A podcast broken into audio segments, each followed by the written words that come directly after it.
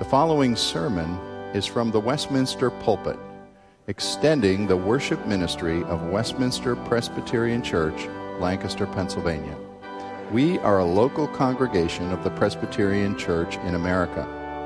Please contact us for permission before reproducing this message in any format.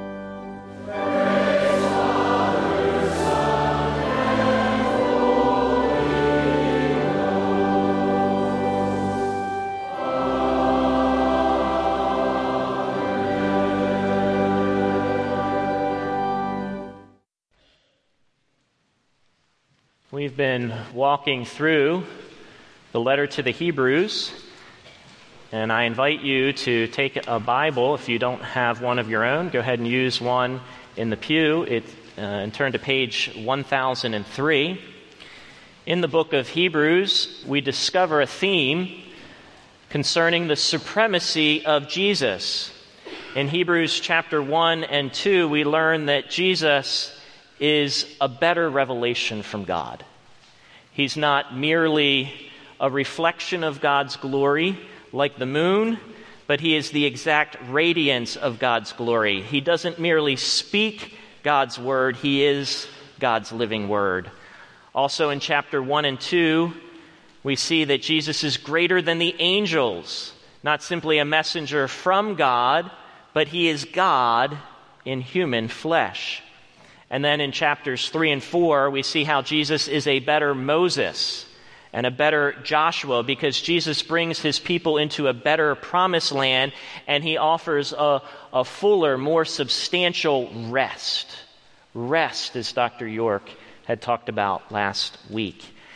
The writer of Hebrews continues by showing Jesus as a better high priest, better than the one established by God in the Old Testament through Aaron and the sons of Levi. Now, the idea of Jesus as high priest has already been briefly touched upon in chapters 2 and 3 of Hebrews, but in the, in the next chapters, 5, 6, and 7, the, the writer will take his time to explain all the reasons that Jesus is superior as high priest. And he fleshes out all the unique and wonderful benefits Jesus provides as our high priest. And, and the short section that we're going to look at this morning in chapter 4, verses 14 through 16, it's, it's an introduction of sorts to the fuller explanation of Jesus' high priesthood in chapters 5 through 8. Two questions are going to guide us through the text this morning. The first is generally speaking, what does it mean that Jesus is our high priest? And the second is what difference does it make? So follow along with me in your Bibles as I read from Hebrews 4 14 through 16. Since then, we have a great high priest who has passed through the heavens, Jesus, the Son of God. Let us hold fast our confession. For we do not have a high priest who is unable to sympathize with our weakness, but one who in every respect has been tempted as we are yet without sin. Let us then, with confidence, draw near to the throne of grace that we may receive mercy and find grace to help in our time of need. So, the first question, generally speaking, what does it mean that Jesus is our great high priest? Well, the passage tells us four things. Jesus, as our high priest, is, is one of a kind personally present, thoroughly sympathetic, and he's our righteous representative before God. In other words, Jesus is the only one who is accepted into heaven who can truly represent you as a fellow human being. Look at it in verse 14. Since then, we have a great high priest. Jesus is unique as a high priest. Notice it says we have a a high, a great high priest, meaning one, not many. In other words, when it comes to the high priest of Jesus, Jesus is uniquely great. He's one of a kind. How so? Well, as we read this morning in our worship service, when we were confessing our faith, we said that Jesus Christ executes the office of a priest in his once offering up of himself, a sacrifice, to satisfy God's divine justice and to fully reconcile us to God, and in making continual intercession for us. Now, to understand Jesus' great role as a high priest, it's helpful to compare his uniquely great role as a prophet. As prophet, Jesus represents God to man. As fully God, Jesus is uniquely qualified to represent God to man. But to accomplish his prophetic work, Jesus had to come down from heaven to earth to show us what God is really like. And he does this in his incarnation when he took on flesh, was born of a virgin. And so when we gaze upon Jesus, we see the very face of God. When Jesus speaks, God speaks. Now, as priest, Jesus' representation points in the reverse. As priest, Jesus represents man to God. Being fully human and having lived a fully human life, Jesus is able to truly and fully represent his people to God after having been born as a man, suffered as a man, died as a man, and as the only one to defeat death, now he lives ever to intercede for his people as a representative before God. So Jesus, as our high priest, is utterly unique. We have a high priest before God. One, only one, not many. Second, He's personally present before God in heaven. Look again at verse 14. Since we have a great high priest who has passed through the heavens, Jesus, the Son of God. Now, once we recognize that the writer is talking about Jesus being a priest, not a prophet, we know the direction Jesus is passing through the heavens in verse 14. As God's prophet, Jesus passed through the heavens, coming from heaven to earth. But as our great high priest, Jesus passes through the heavens, returning from earth to heaven at his ascension in order to represent us before God. And he can, because he was not just sort of human, he was fully human, and he knows what it's like to walk on this terrestrial dust ball, to live in weakness and in temptation and sin. Remember what we read in Hebrews 1 4 that Jesus, after making purification for sins as our high priest, he sat down at the right hand of the majesty on high. So Jesus is unique as our great high priest because he is on site. He is the only one who's ascended to heaven to represent us in heaven before the throne room of God. Now, we all recognize the limitations the frustrations and the dangers inherent when our needed representative is not on site, whether it's at a home inspection, in the courtroom, or in the boardroom. But at the same time, we all know the benefits, the comfort, the confidence, the protections of having the needed representative on site in the right place at the right time how much more benefit and blessing to have our most necessary, our most needed representative on site in the very throne room of God, advocating for us. In contrast, all other high priests merely served the earthly house of God, whether a tabernacle or a temple in Jerusalem, and that was merely a copy, a model of the actual house of God in heaven, the real throne room of God, where angels sing over and over again, Holy, holy, holy.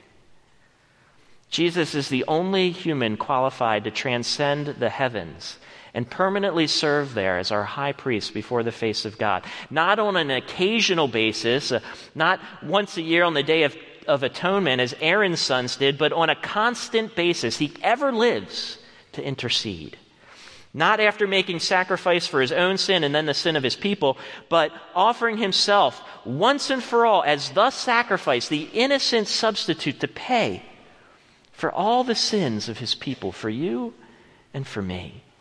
Jesus is utterly unique as our great representative and advocate before God because he is personally present before God. He has constant, personal, on access on site access to the very presence of God, his throne room. So, how does that apply? Why go anywhere else for help? Jesus is already on site. He stands ready to intercede on your behalf, to be your advocate. But it gets even better. Thirdly, he's entirely sympathetic as our representative. Look at verse 15. For we do not have a high priest who is unable to sympathize with our weakness, but one who in every respect has been tempted as we are. In becoming human, Jesus submitted himself to every limitation. From infancy, he was totally dependent for others to provide for him, protect him, care for him. It's nearly unimaginable to think God so loved us that he became vulnerable to the point of being open to every neglect and abuse known to mankind.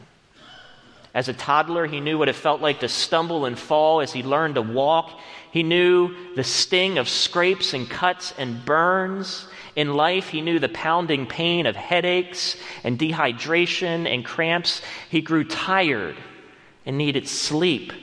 He grew hungry and needed food. See, he was totally sympathetic to all of our weaknesses. And in fact, Jesus knew the power of temptation that arises uniquely from our weaknesses.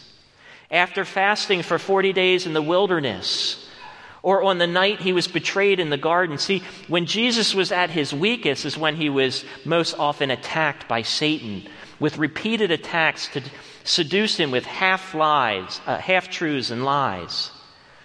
Jesus was at his weakest when Satan launched his attacks trying to seduce him into immediate gratification, ungodly des- delight, selfish gain, all packaged in these short lived comforts. But Jesus endured. But he knows those temptations well. Jesus knew loneliness, he knew it better than any, despite his faithfulness to his friends who all let him down.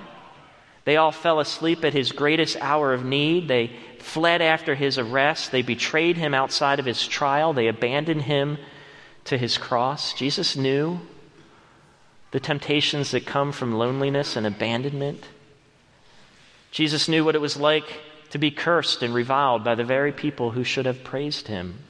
See, Jesus could sympathize with every weakness, every trial, every suffering, and thus our every temptation. In fact, he knew it better than we do because he never yielded. Temptation goes away once you yield, but he never yielded. Growing up, I had little sympathy for those who suffered from mental illness. Until in my 20s, I was hospitalized for liver surgery. After surgery and recovery, I was given meds that would reboot my digestive system, and the side effects of those medicines really weakened my mind. I could not distinguish any longer between reality and hallucinations. I saw my wife and a very scary looking clay man right next to her. It was very real to me. I felt uncertain and afraid, and that experience humbled me and made me more sympathetic toward those who struggle and wrestle with mental illness. I could no longer look down at them who struggled. I learned to check my assumptions that it should be easy just to think straight or just to stop worrying or just to trust God. Because in my weakness in the hospital, I failed over and over again at all three of those things. In uncertainty, I, I lashed out at loved ones in, oh, in uncontrolled anger. In fear, I, I accused others of lying. I accused God of not caring. I gave into deep depression and, and a forlorn helplessness. See, in, in my weakness, I became humbled, and it made me much more sympathetic. But see, Jesus could not only sympathize with our every weakness and trial and suffering, unlike us, unlike me, Jesus was without sin. And this explains the fourth reason Jesus is our uniquely great high priest and why he is granted access to the very throne room of God. Look at verse 15 at the very end. He was perfectly righteous. He who in every respect has been tempted as we are, yet he was without sin. He began without sin. He remained without sin. In weakness, he did not sin. He never yielded to it, never turned from God's will. He never doubted God's promises or goodness. In temptation, he did not give in. Instead, he blessed those who persecuted them. On the cross, he says, Father, forgive them. They know not what they do. He entrusted himself to the Father when, when Satan was launching attacks, when he's tired and hungry, he says, Man does not live on bread alone, but every word that comes from the mouth of God. See, Jesus knows the power of temptation. He knows what it's like to suffer weakness. He knows trial and struggle and difficulty. However, and this is the really good news, he also knows victory over temptation. Constant and perfect victory. He knows the sufficiency of God's promises. He knows God's goodness even in the midst of suffering and pain. And that makes him all the more qualified to serve as our mediator, for he knows what it means to tempt God's goodness, but he didn't.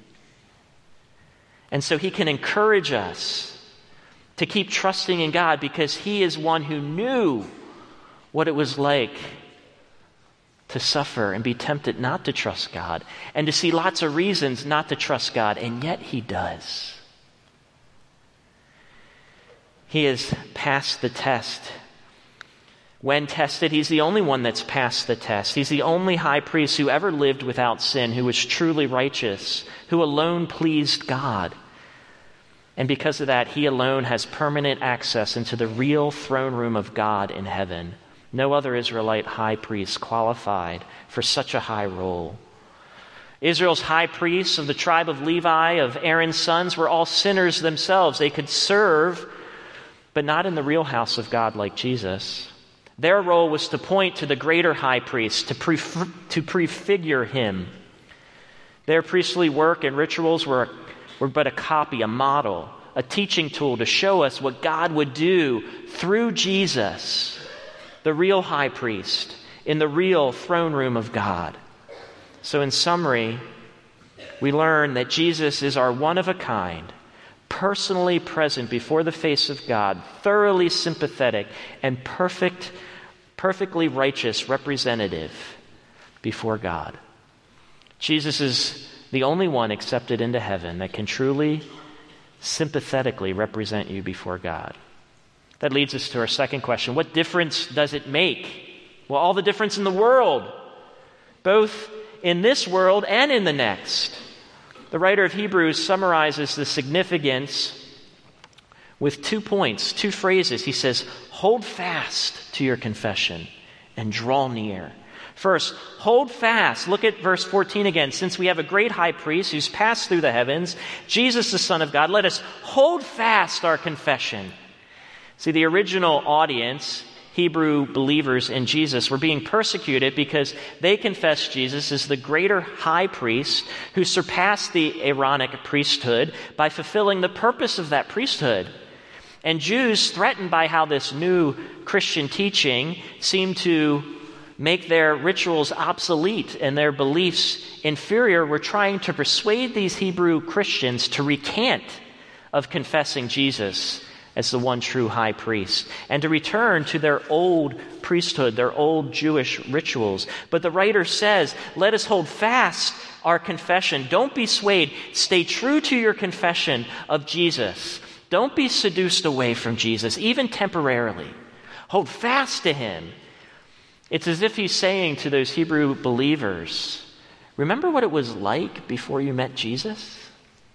Remember how you were overwhelmed and exhausted by the law's demands, and, and like a swimmer about to drown, you grabbed hold of Jesus as your life preserver. So don't let go of him now, lest you drown in your own moral weakness and sin. And the writer of Hebrews implores them hold fast, don't hold slow, grab hold quickly. Don't hesitate. Grab hold of Jesus now and hang on for dear life. If you hesitate, you may be dragged away by the confusion others are calling. And causing and drowned under by the weight of stubborn self righteousness and foolish self reliance. Now, how does this apply? Most of us are not Jews tempted to return to the ways of our Jewish community where we were raised, lest we be excluded from family and friends or persecuted. But there are other ways we may be tempted to lose grip of our confession. See, because our fearful hearts, our doubting hearts are prone to wander personally, relationally, and institutionally. But we must not allow anything to take Jesus' place as our great high priest. Personally, our natural inclination is towards self trust and disbelief. But we must reject all creeping thoughts that we can represent ourselves or we can barter with God somehow and put Him in our debt. This stems from self righteous unbelief. We must check every inclination that Jesus is not necessary on the one hand or not sufficient on the other hand as our mediator. These lies stem from the enemy. Turn to Jesus alone, not your moral efforts, not your spiritual devotion. Rest on Jesus alone, not your feelings. Only He can vouch for you before the throne room of God. You cannot vouch for yourself. You, like me, are a miserable sinner. Relationally, don't allow other Christians to take the place of Jesus. It's good to confess to others, we're told, confess to one another and you shall be healed, but only Jesus stands in God's presence, so don't allow confessing to others to replace confessing to Jesus and repenting toward Him. See, we tend to turn first to friends and counselors to express our troubles and our needs and our concerns and our joys. But do we go to Jesus first? Or is he an afterthought? He must be our first thought, our first love. He alone can bear the weight of all our expectations, so he must be our first comforter and our first counselor. On the flip side, sometimes others turn to us for counsel and comfort, but they never really are interested in taking their issues to Jesus. And as faithful brothers and sisters, as counselors, we must be aware when this is happening and direct people to Jesus, not ourselves. They need His peace that passes understanding. They need His power. They need His transforming grace and His presence. Institutionally, some Christian traditions unfortunately misunderstand the high priesthood of Jesus by teaching you to approach God through other intermediaries. But the scripture is clear.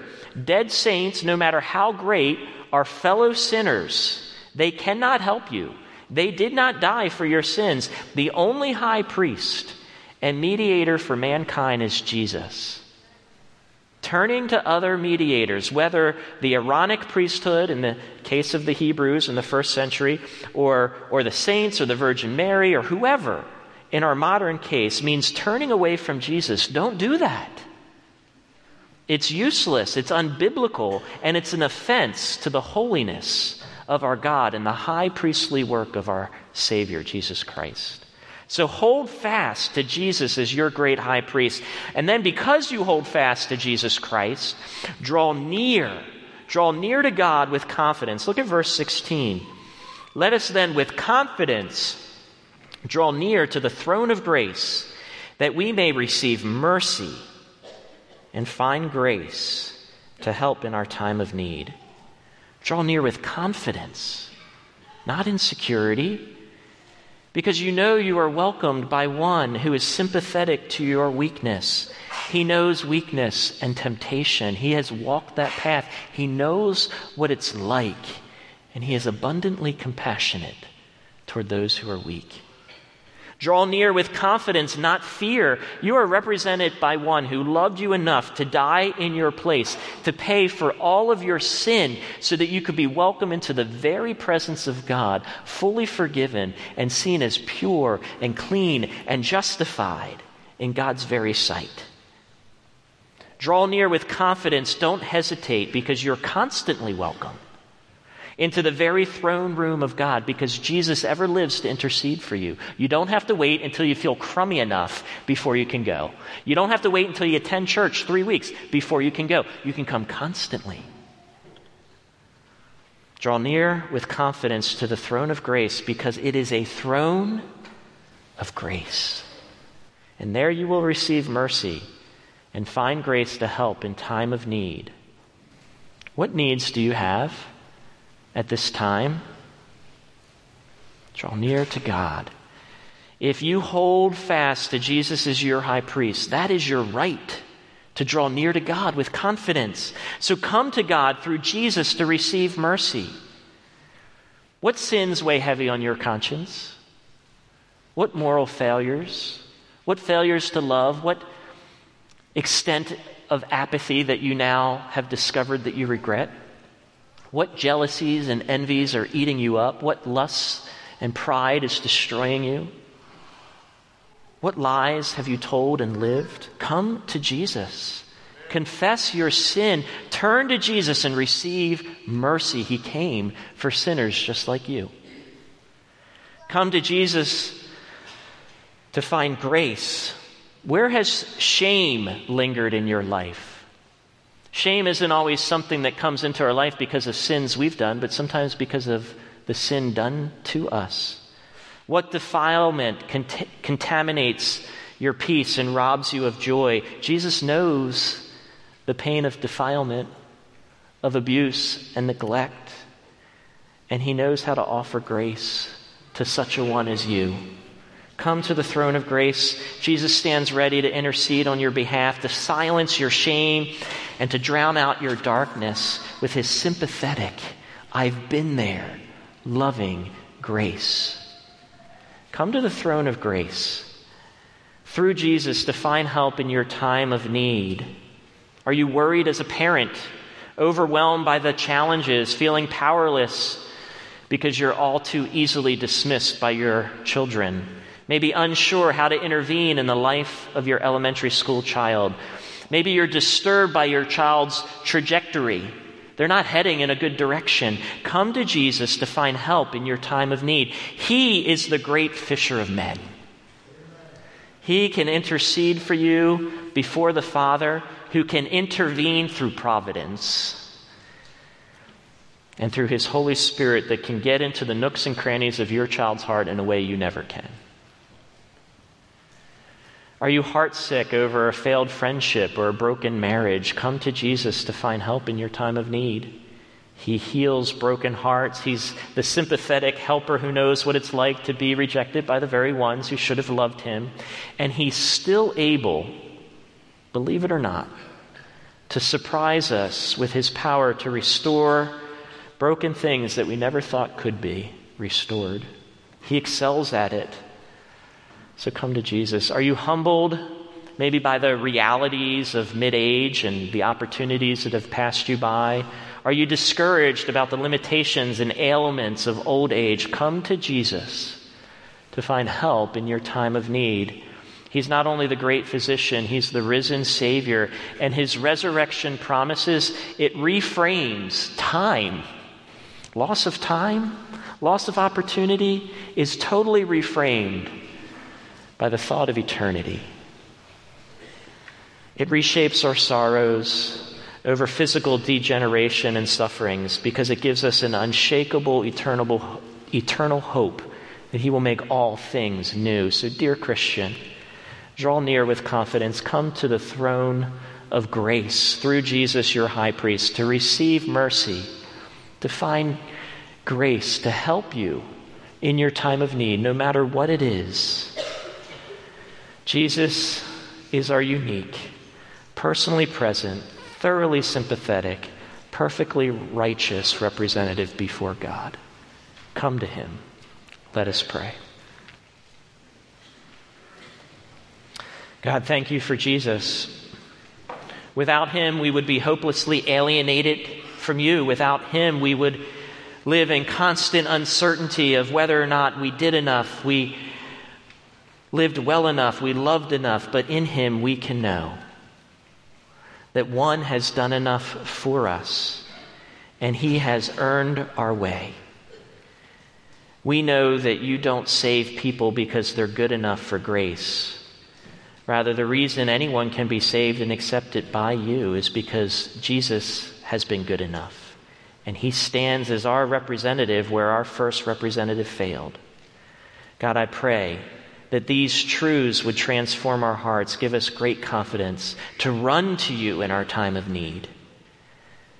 I pray for anyone here who hasn't yet run to you even once that they would hear these words from your word and they would have courage to turn to you and come home. We pray this in Jesus' name. Amen.